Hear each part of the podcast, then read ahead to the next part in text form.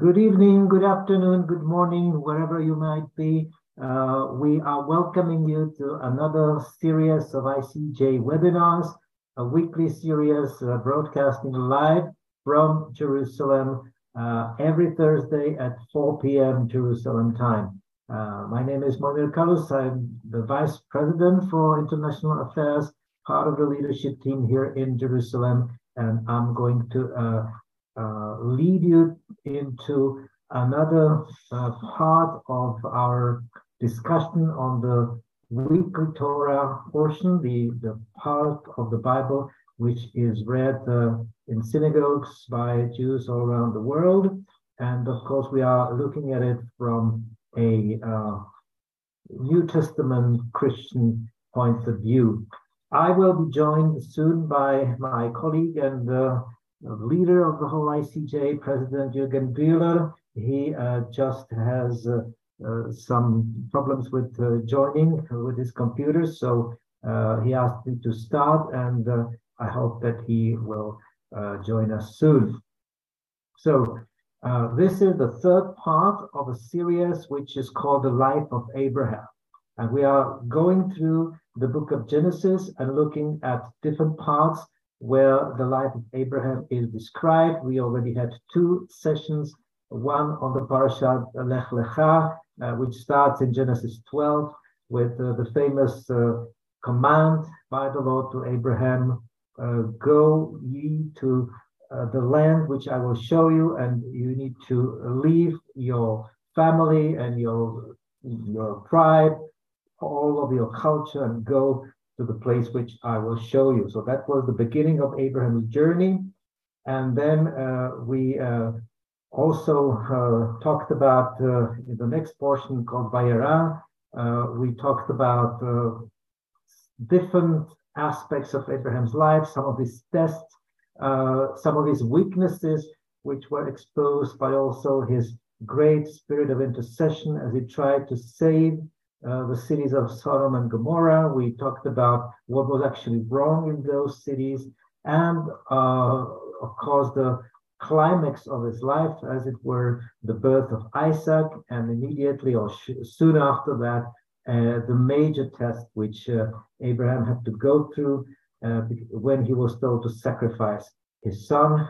We know that he received him back uh, and he believed that he, the Lord would be actually able to raise him from the dead. So that was one of the tests uh, of obedience and faith of Abraham. And today we are concluding this three-part series uh, by looking at the, the last days of Abraham, but even before that, on the last days of Sarah.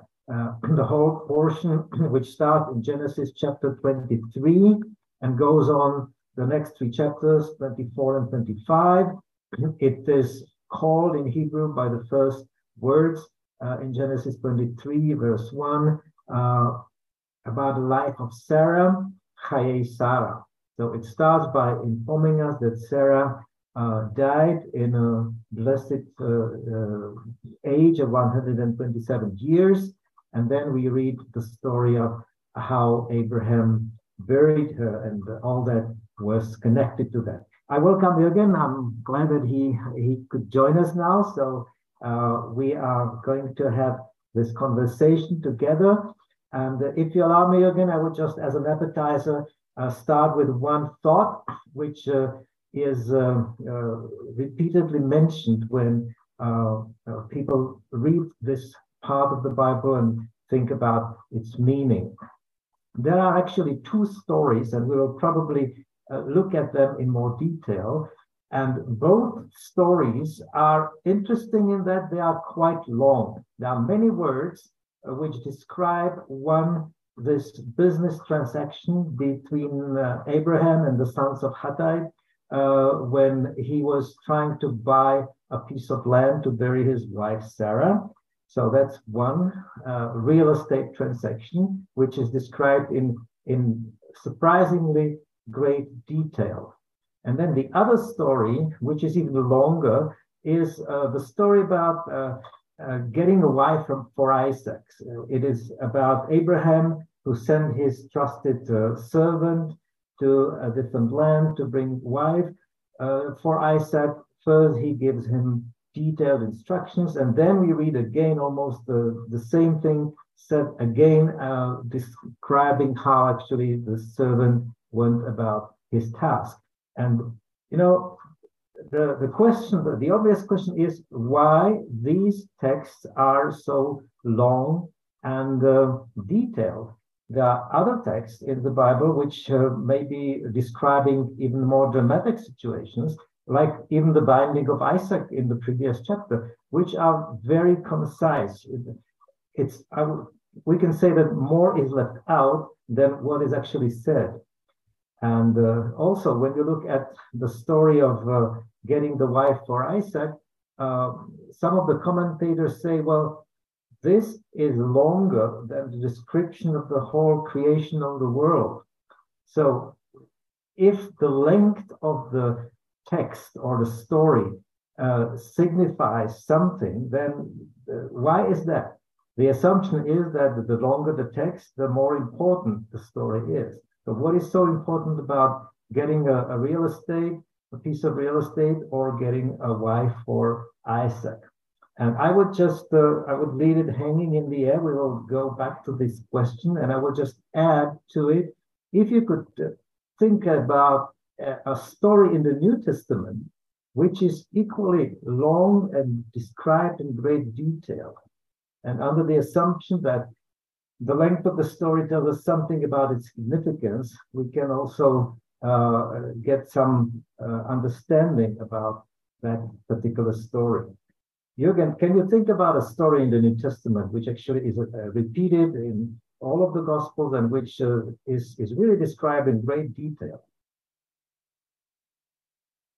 Well, thanks, Mojmir, and apologies first of all for my late coming in, but I had some technical issues here in my office and uh, uh, I managed to set up the or the computer started up only the last few minutes to be able for Zoom. But um, it is true, you know, those two stories are um, very long for the relative importance you might imagine, and it's paralleled. Uh, I think what you are hinting at is, uh, of course, the crucifixion of Yeshua, which is uh, described over many chapters.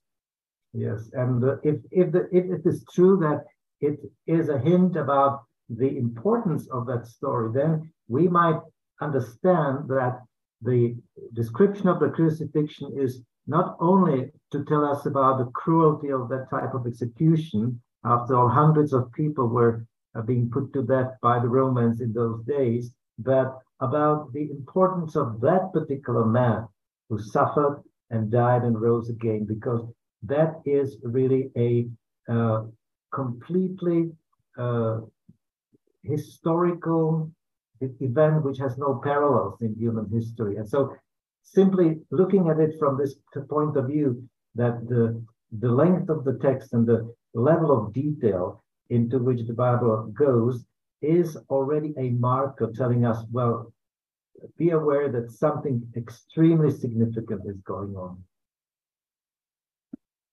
So anyway, what uh, did uh, the Lord show you when reading the text of Chayei Sarah?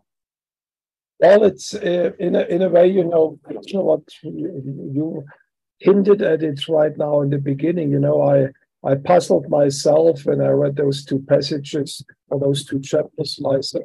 Uh, the, the the purchase of that land, and then um, of course the sto- story of uh, Isaac and Rebecca. And I think you know what what it hints at is that, you know, at that stage, Abraham was already uh, some 120 plus years old. And um, when he was younger, he re- received these amazing promises from the Lord, which told him, He says, I'm going to give you a land and I'm going to give you many descendants. And until that point, actually, it didn't happen. There wasn't uh, a land that he owned, and he wasn't possessing any piece of the promised land. And um, the Bible even says in the New Testament, in uh, Hebrews chapter 11, he lived as a foreigner in this land, moving with, from tent to tent, from location to location. And then also regarding their descendants, there were two children by now, but anything falling short, of course, from great nations and descendants like the sand of the sea and like the stars of the heaven. So, in a way, it's almost like um, Abram realized he's uh, at the end of his life, and there are those big promises still over his life. And in a way, he became active. And I don't think he became active in a negative way like he did with uh, with Hagar, where he tried to put his fate in his own hand, but he realized he needed to do something about the fulfillment of those prophecies. And this is the first time where actually um, a Hebrew, or later on they would be called a Jew, was really in a literal sense possessing a mm-hmm. piece of land here in the land of promise. The Bible speaks about this principle of first fruit. So you could say this was like a piece of first fruit for what would come later on, that they would have the whole land in the future as a nation. But Abraham was putting down his own investment, his own money in order to get hold as a personal possession was a field with a cave. And this is until today one of the most holiest sites. I think it's the second holy site in Judaism, where Sarah and all the matriarchs and the patriarchs are being buried. So in a way, it was a first step. And the same also he saw he saw he was getting older, and his son Isaac, uh, which was by that time already 40 years old, he didn't have a daughter, and so he uh, charged one of his servants. Many believe it was Eliezer, and he sent him off and made sure that there also will be a physical succession in the seed of Abraham. And one of the lessons what I learned from one of the rabbis that uh, um, commented on that passage. He says that faith is always two as a two-way direction, and that's I think a, a great formula or a great lesson for us. There's on the one side this blind trusting the Lord that He will do it, but it doesn't encourage us to just to sit in our armchair and wait until things become into fulfillment. God always asks us to do something. Um, and I think that's the history of all great men. You know, I was reading the other day the autobiography of Reinhard Bonnke. As a young child, uh, he received that prophecy one day we will become a missionary in Africa, but he needed to uh, buy the tickets with his wife to go by ship down. He had to arrange things and he had to do things in order to make it happen. And he became one of the great evangelists. But there was a whole sequence of actions and that's what I believe we see with Abraham that he received the promise, but he also understood he needed to do something in order that they will be fulfilled. Yes, exactly. And actually, just like you said, these two stories that we have in the portion uh, speak of the two uh, important elements which together make up the Jewish nation the land and the people. In, in Hebrew, these are the two key words, Zera and Aretz. Aretz is the land, and Zera is the seed. So, in other words, the uh, descendants of Abraham, the people of Israel. And Abraham did something in to to uh, move forward on both lines. He did something for the land, and he did something for the, his descendants. Now, it's really interesting that he had been living in the land already for decades, and he never built a land for himself. He, we read in the Hebrew 11 that he never built a city, and uh, he, he lived as a stranger, as a guest in the land. And the first thing he bought was a place for burial. Mm. So the, the, the question is, why so? Why would he not buy a piece of land to live rather than a piece to bury the dead? And I, I just read an uh, interesting point here. Uh, one of the rabbis say that uh, actually it tell it teaches us that to settle in the land of Israel requires sacrifice. And only after you you sacrifice and after you see your beloved one dead and bury her, this is where a seed is sown which will bear bear more fruit. So that that's uh, quite an interesting point. And they also ask the question why sacrifice or suffering is needed to uh, live in the land of Israel, and we can extend it even today. It is not easy to live in the land of Israel, And that's why many Jews also prefer to live in America or in, in other nations where life is more comfortable. But uh, the author said, and I will reveal my source. Here's a, a nice book, which I can also recommend. It's Eretz Israel in the Parasha by Moshe Lichtman. It's uh, going through the, the Torah, portions and looking at what can we learn in relation to the land of Israel. And he says it is very important that Jews live in the land, but it is not easy. Why is it not easy? Because the purpose is that those who choose to live in the land of Israel get closer to God. Because with all the hardships and all the troubles and all the suffering, that brings you closer to God. And uh, if you live comfortably, uh, your heart becomes uh, dull and uh, you tend to be very comfortable and not really interested in, in obeying God. So I find this, uh, uh, first of all, a valid thought.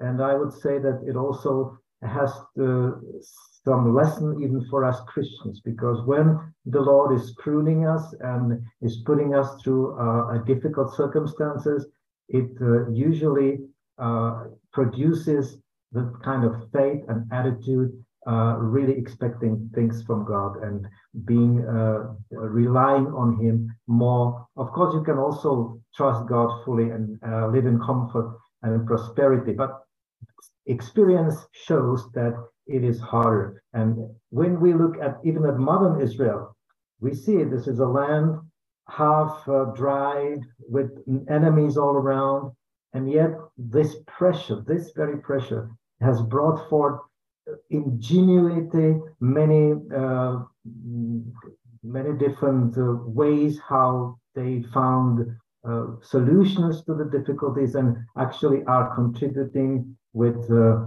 uh, their inventions to the whole world. So that is also something which I believe is part of God's plan and also is part of the whole restoration of Israel that we see today.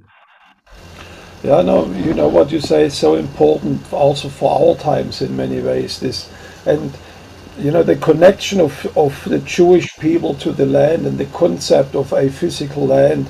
It is something that um, in the past decades uh, Christians only were forced by the re-emergence of the state of Israel to even think about it because we always uh, are thinking about, of course, the kingdom to come and about the world to come and the uh, the heavenly Jerusalem. And now we are, in a way, confronted, you can say, with a very earthly Jerusalem.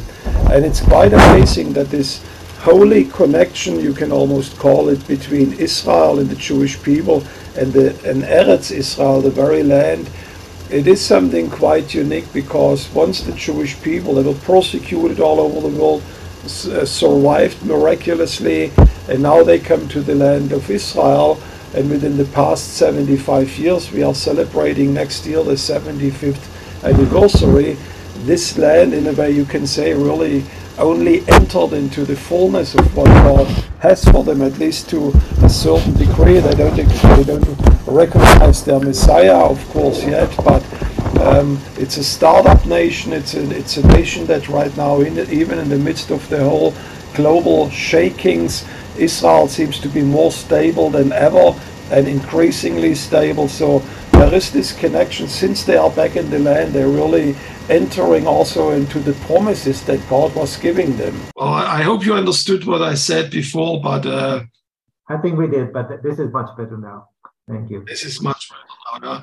And maybe you know one one thought also you know is that um, which brings us also in in what's happening with Israel today. Um, Abraham purchased that land was the promised land, but he nevertheless he didn't say, "Well, God promised me, so this is my land," but he actually put a price down and um, archaeologists and historians, they all believe that what he paid, those uh, 400 shekel, was a complete ripoff. This was far overpriced to what a, a piece of land would have cost at that time.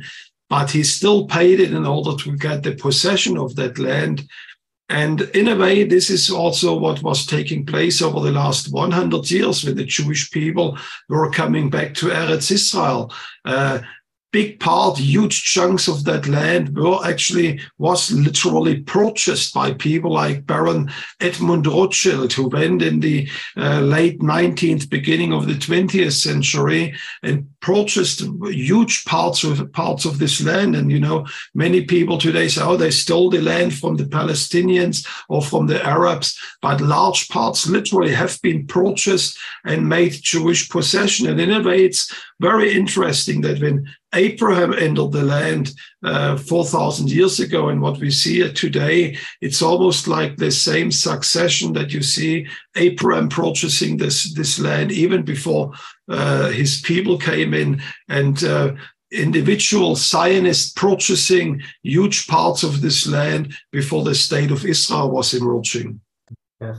And uh, some of the commentators say that actually this text is one of the proofs that no one in the nations could say the Jews stole the land, that this particular land does not belong to them. Another case is uh, Joseph's tomb in Shechem. And uh, just uh, incidentally, both Hebron and Nablus or Shechem are hotly disputed places today where all the world is saying the Jews stole the land, they have no right, but the Bible tells us the complete opposite. I would like to take a look, yes, uh, also at, at another part of this uh, uh, real estate transaction. Uh, the, the Hebrew word that is used for purchasing the plot is, uh, uh, in English, it is a possession of a burial place. in Hebrew, achuzat kever. Kever is a, is a grave or a burial place. And what does the word achuzah means? Uh, it's here described as possession, and it comes up in several places. And uh, uh, significantly in Genesis 17, when God is promising the land to Abraham, he is saying in verse 8, I give to you and to your descendants after you the land in which you are a stranger, all the land of Canaan, as an everlasting possession, and I will be their God. An everlasting possession here is Ahuzat Olam. So again, Olam is eternal, everlasting, and Ahuza is this possession. And uh, there's an interesting study. You can uh, look uh, uh at it uh, yourself. Where else is the word Ahuza coming up in the Bible? Because it gives us an understanding of what this possession actually is. And uh, I will quote perhaps two or three scriptures. Uh, it is Genesis 22 13. That's within the binding of Isaac. When we read that Abraham lifted his eyes and looked, and there behind him was a ram caught in a thicket by its horn. Now, the word caught is this very word achuzah. So it's something that uh, uh, uh, made it impossible for the ram to move. He was caught cut and uh, you know pinned down, as it were.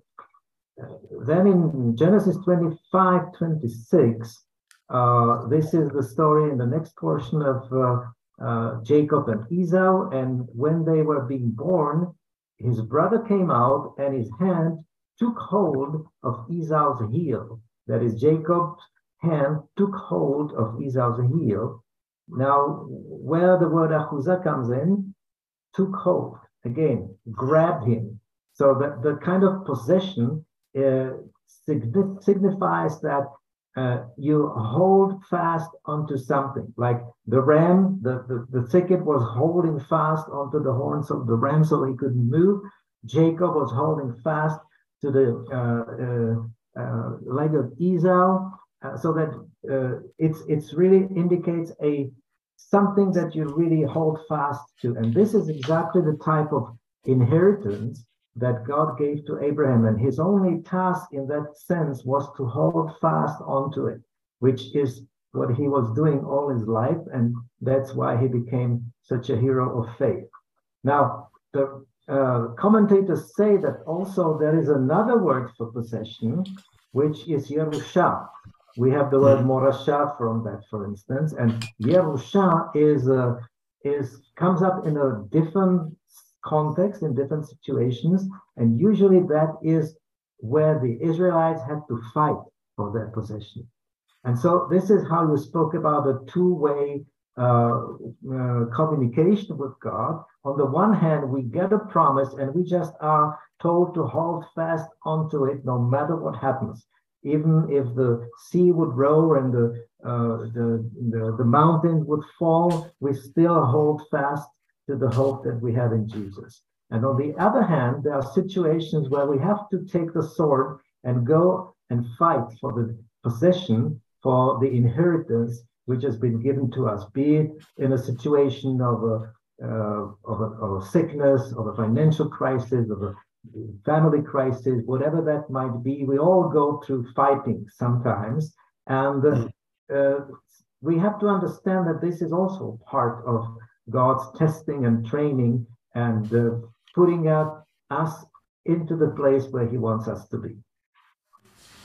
No, that's true. And you know, this um, concept of fighting that you mentioned or insistence, it's even clear in that whole story is that when he uh, approached Ephron and said, I want to purchase that land, initially actually was reluctant to do that. He said, "Well, you can bury your your dead here. Don't don't worry at all. I will allow you to use the cave, and please bury Sarah." And um, Abraham really insists. He says, "No, I want to purchase that. I really want to hold fast of that land."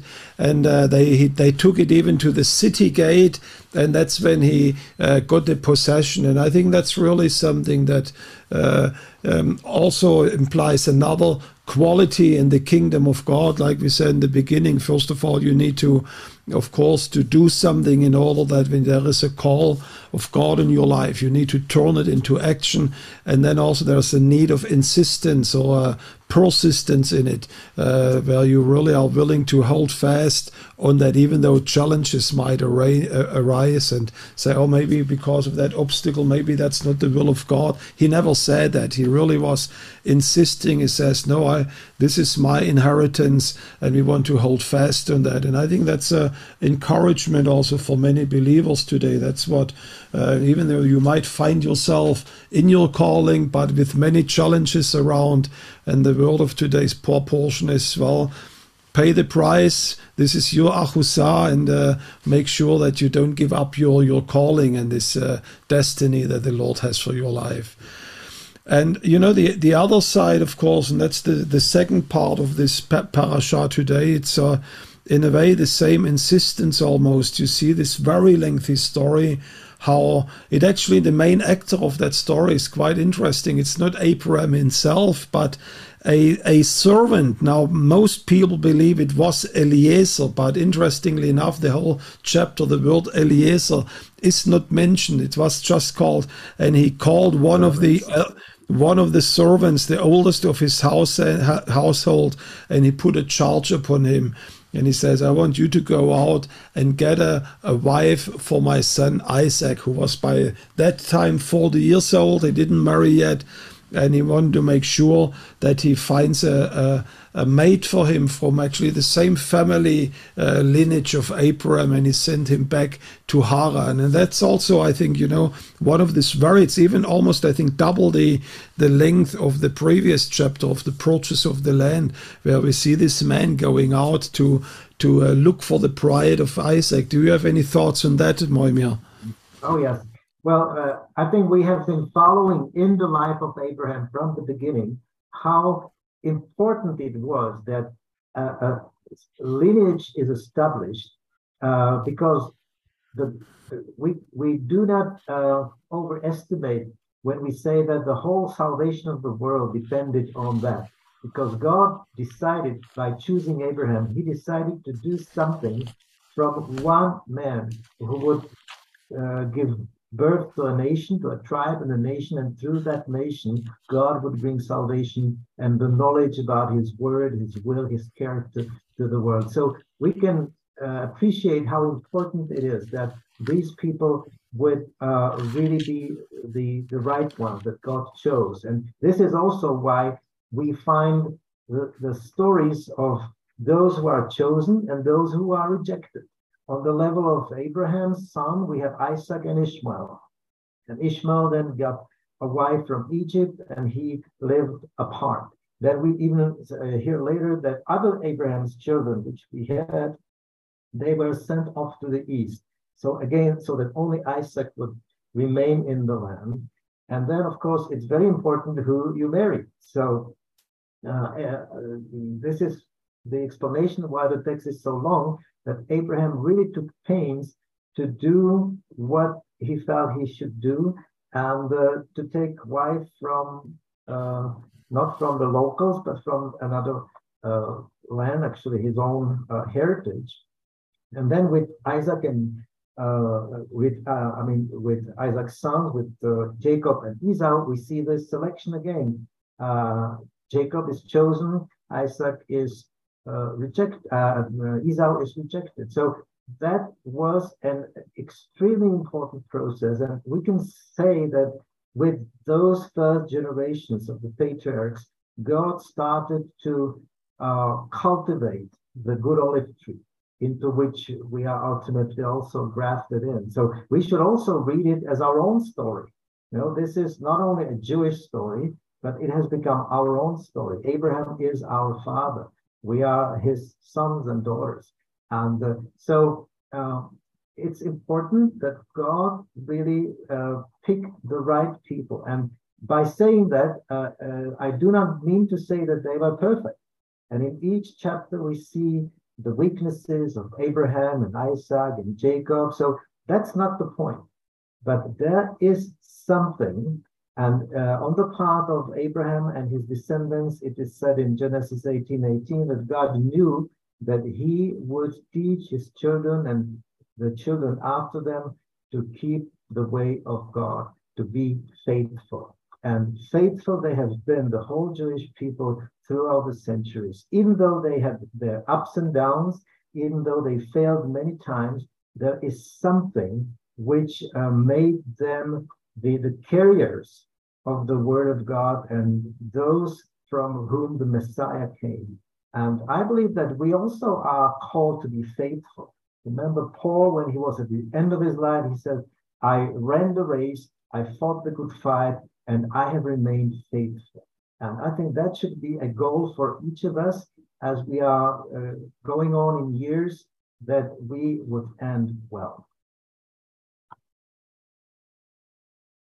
Yeah, no, and you know what you said in the beginning, this um, taking care of the next generation. This is uh, so much, um, you can say, the definition and the core um, um characteristic of the life of Abraham. Uh, I believe we mentioned it briefly in the past. Uh, uh, section in part two when we spoke about Sodom and Gomorrah, and the Lord says, I need to inform him what I'm going to do with that cities. And there it says in Genesis 18, verse 19, For I have chosen him that he may command his children and his household after him to keep the ways of the Lord by doing righteousness and justice, so that the Lord might bring to Abraham what he has promised to him. It says here, I've chosen him in order that he might command.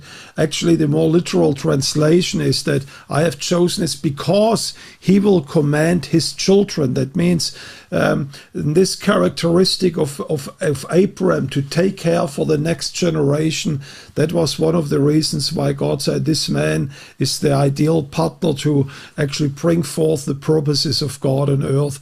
And I think this is so uh, super important also for our time. You know, Mojmir, you we spoke about it. Uh, um, yesterday in our global prayer gathering. I think you have been with us, and we spoke about actually taking the baton to the next generation, even with the message of Israel. And uh, the, the, amazing thing here is, you know, Genesis 24. Um, this is right now the story after the uh, purchase of the Machpelah cave. It says here now Abraham was old, well advanced in years and the Lord had blessed him in all things. That means this man was a blessed man in every area of his life. And he could have told him now, he said, okay, now rest, uh, uh, my son, he's old enough, he will take care about it. But he, even in his old age, and even though he deserved a retirement, so to speak, he discharged his uh, chief servant and he says, I'm not going to leave this earth until I make sure there's a lineage for the future of our family. And there is a king which I had to think when we were talking about that in, in the history of Israel who had exactly the opposite. And this was King Hezekiah, where the Lord told Hezekiah, He says, Well, I'm going to bring judgment over this nation, but I'm not going to do it in your generation, but in the generations after you. And then we read uh, one of the most tragic words in the in the Bible in Second Kings chapter 20 verse 19 it says and then Hezekiah said to Isaiah the prophet the words that the Lord has spoken are good for he thought why not if this if if there will be peace and security in my own days and that's exactly what Abraham could have said. Well, there is peace. The Lord blessed me, and all is good. and all things I am blessed. Let the Lord deal with Isaac. But he didn't think that he he was he wanted to make sure he was handing over the baton to the next generation. And I think that's important for every family that we take make sure that we, we we carry on the button of faith to the next generation. It's true for ministries or for congregations that we always make sure that the next generation is with us on the boat and they are able to carry on the legacy. And that was the, this whole story. And I'm not sure if you want to make comments on the character of the the woman that this servant of the Lord uh, uh, was was looking for, the, the servant of Abraham. It's quite interesting in verse 12.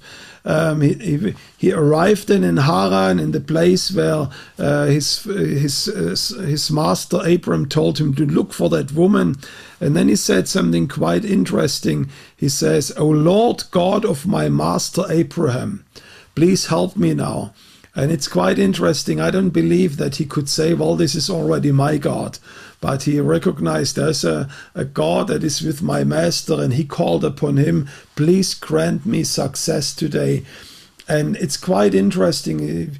He says, I need a, a, a woman with distinguished quality that will serve uh, the, the son of my master. And, and he was pleading with the Lord. He says, Well, let the woman that comes out, when I ask him, please give me water, uh, she shall also say, says, drink, and I will water also your camels. And that was, of course, what we all know Rebecca or Rivka. Uh, she went out and she saw this man. It says she was a beautiful, a stunning woman, very attractive in appearance. And he says, Please give me a little water. And she says, Drink. And she quickly went down. And when she gave fin- finishing, f- finished giving water to him in verse 19, she says, I will also draw water for your camels until they finished drinking. And you know, if you imagine a, a young, fragile, beautiful woman, that's maybe not a, a woman's work to feed a whole herd of camels, but she had this incredible. Um, not only heart to do what was asked of her. You know, he asked to, can you ask me to, to can you give me some water? But she uh, went beyond the request. I'm not only fulfilling your request, but she took the initiative. She said, "You know what? I'm also going to feed your your camels." And I think that's a, a rare quality in mankind that you know sometimes we, uh, especially in workplaces, we say, "Well, I just did what you asked me to do. Nobody told me to do this or that." But there was a woman was which which didn't wait for her to be told what needs to be done. She saw the need, took the initiative, in a way, took leadership, and I think that was the perfect spouse to uh, to be the wife of a man like Isaac, who was one of the great patriarchs. Yes, indeed, and she also must have had a sense of discernment because uh, there's an interesting uh, little detail when she was returning or she was coming with a servant who was returning to Abraham, and she had not met Isaac before. Obviously, she didn't know who he was, but she recognized him immediately, and uh, uh, that that's an interesting story at the end of chapter 24 because in verse 62 we hear that Isaac came from the way of the El for mm. he dwelt there, and Isaac went out to meditate in the field in the evening, and he lifted his eyes and looked, and there the camels were coming. Then Rebekah lifted her eyes and when she saw Isaac, she dismounted from her camel, for she had said to the servant, Who is this man walking in the field? Now, that is uh, a rather unusual reaction. And so the question is, what did Rebecca see? Or how did she understand who he was and what was so special that uh, Isaac was doing? Well, uh, the, the key word here is uh, translated as he went out to meditate in the field. And the Hebrew word lasuach, uh, there are many different theories what it actually means, but one explanation is taken from taken from Psalm 102, verse 1, which starts by this uh, preface, a prayer of the afflicted, when he is overwhelmed and pours out his complaint before the Lord. And complaint in, in Hebrew is sicha.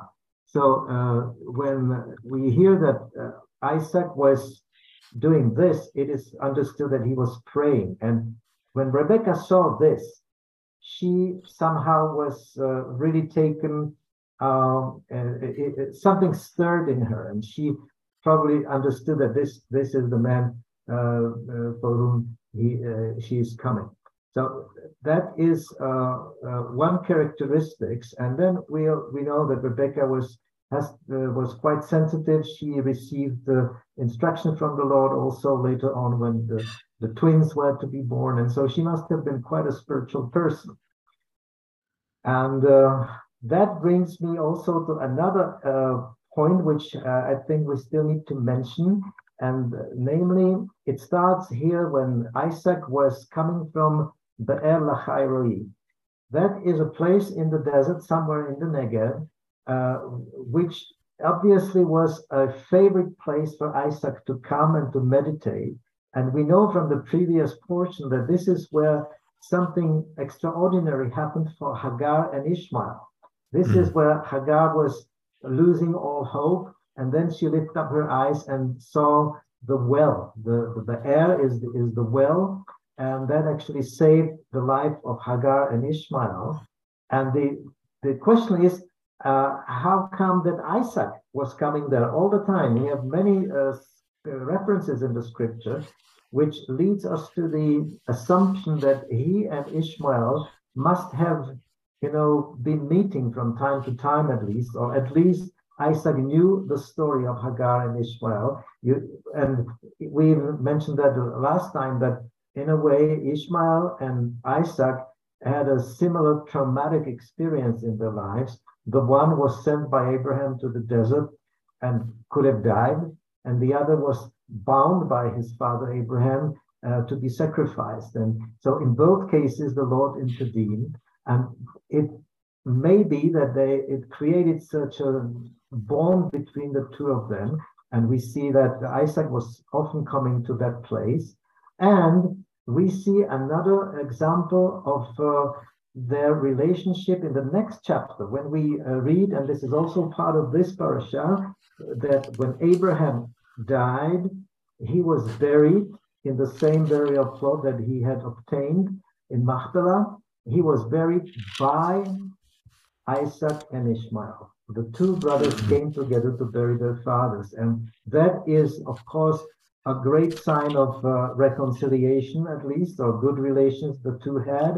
And it can be understood as a prophetic um, mm, promise that the sons of Ishmael, the Arabs, and the sons of Isaac, the Jews, one day would come to terms with each other and would reconcile. And uh, I think we mentioned that already uh, in our last session when we were recording in Cyprus, where we were in the midst of uh, these Arab and Jewish believers, which uh, can be uh, said to be the first fruit of this reconciliation. And uh, it was uh, quite a, a powerful signal or a sign that um, at the very in the very week when we were hearing the stories how the Arabs overcame their hatred and uh, got healed and uh, received love for the Jewish people, that in that very week, this parasha was actually read all over the world in the synagogues, and the, the Jewish tradition knows about it, and they do expect actually that something will happen in the last days between the Jews and the Arabs. Yeah, it's true. And, uh, you know, what is quite interesting about that passage, we when we continue on to chapter 25, now you mentioned that Isaac returned from Beer Lahai It's also, it says in verse 11, after the death of Abram, God blessed Isaac, and Isaac settled at Beer Lahai means it remained also his place. And uh, I read from um, one of the sources, they said, well, why was uh, um, Isaac at Be'er Lahai And it's exactly like you said, that he was looking for Ishmael. And they say he was actually hoping even to maybe that he would meet Hagar. And according to Jewish tradition, you find this almost in every uh, in, in, every commentary. They say the the woman that is mentioned in chapter 25 says here Abraham took another wife whose name was Keturah. She bore him Simran, Yokshan, Midian, Midian, and, and uh, Ishbak and Shua. That this wife Keturah was actually nobody else uh, than Hagar. That he was after the death of his mother, he was looking out to find Hagar and he brought her back into the tent of Abraham. And the rabbi says she wasn't married by then, uh, she remained single, so she could have been brought back. I'm not honestly sure if that's true. Uh, if I read the passage, it's, it sounds to me more like he actually, actually was looking for another wife. That's the word, uh, um, another woman, so it wasn't the same from before. But what was interesting to me is that the Jewish people they do see the possibility of Hagar returning back to Abram, and also that goes in line to what you have been mentioning. You know that even at the deathbed of Abram, Ishmael and Isaac were united, and this is something that should give us all hope for the future. Isaiah 19 writes exactly about that, that there will be this highway between Assyria, Egypt, and Israel in the midst of them, and that they, those three nations, Assyria, which, if you look at the map, this is a, a huge area today from eastern Turkey, Lebanon, Syria, Iraq, and Jordan, all the way to Egypt. They will, together with Israel, will become a praise on earth. And I think the very first seed of that we find right here in those Bible passages where Ishmael and Isaac appear together. Both of them have different destinies, different callings. Isaac was the son of promise. Ishmael also a prominent blessing. Twelve princes would come out of them. And even though there was this tension forecast to Hagar, says he will be in front of you in the face of all of your brothers uh, Ishmael. Uh, nevertheless, at the death of Abram, at the end of that parasha, they are together in peace and harmony, and they were burying their father. Yes, and exactly as, as you mentioned, this can be taken as a sign. And uh, one thing is certain we should be praying for the Middle East because I don't think there is any other area in the world today where God is moving more strongly than in the wider Middle East, which I would include Iran in, in that, with all the, the protests and the uh, development there. And we have no doubts that God has uh, his plans for these people. Not only that he wants that everybody comes to faith and be blessed, uh, that is equally true for any nation, but it seems to be that they, uh, uh, he has a special uh, plan for the neighboring countries to Israel, to Egypt, whom he calls my people, to Assyria, work of my hands, to Lebanon. We heard interesting takes how Lebanon is portrayed in the Bible as the bride. And so there are different uh, specific promises. And uh, it would be great if we continue praying for them. Our good friend Tom Craig uh, has been working for years on this Isaiah 19 highway, which is again, on the one hand, holding fast to the promise, on the other hand, fighting for it with uh, the prayers that are growing in Egypt, in Jordan, in Lebanon, in Syria, and everywhere. And uh, uh, I would just close by saying, keep them up with in your prayers, and uh, just expect God to do many miraculous things in those nations. And also, that means that loving Israel by far does not mean that we hate the Arabs. Quite the contrary the more you love Israel, the more you get to love the Arab neighbors as well.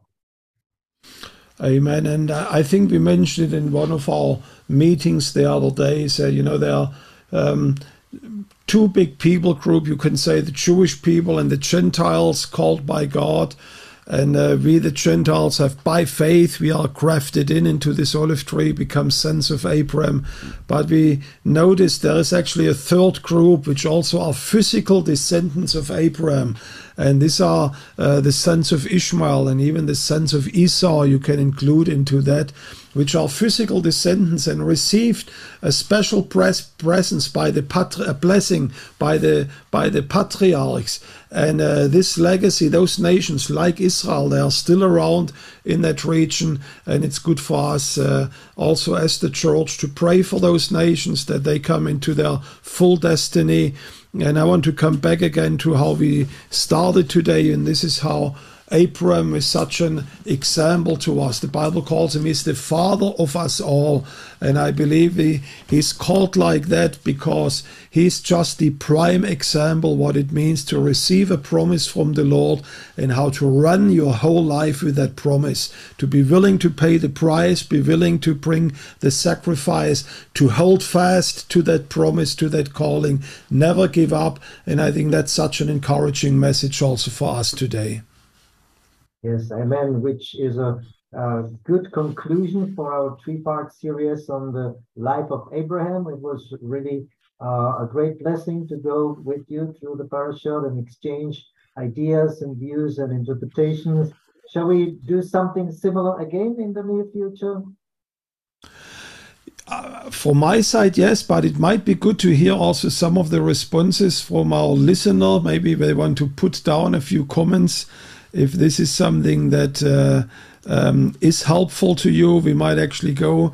I thought the other day uh, through the lives of Jacob and, and, Isaac, because that's how God is called. I'm the God of Abraham, Isaac, and Jacob.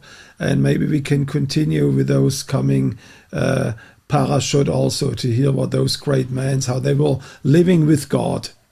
Yes, so we'll see. Uh, the Christmas season is approaching, so we will probably make a break soon in December, but uh, we certainly aim to go back to uh, this way of explaining the the parashah, the Bible verses, which is, by the way, something we can learn from the Jews. This is their way of not listening to a monologue and uh, having someone tell you this is the truth, period, but rather asking questions and exchanging views and trying to find the deeper truth uh, in the form of a dialogue. And I really uh, enjoyed that, and we are certainly going to uh, to continue one way or another. No, and I think it's a good place also for us, Mojmir, to thank the audience because I believe we both benefited from it. I was learning from your comments, and uh, I believe together we could have we could be a blessing uh, to others. I do see the, the the greetings here from around the world, so if this will help be helpful, I think we will finish in the month to come also the life of Isaac and the life of Jacob. Amen. And thank you also all our listeners for these very encouraging words. We really appreciate that. And it will certainly motivate us to continue. Thank you. God bless you. God bless you and see you soon again.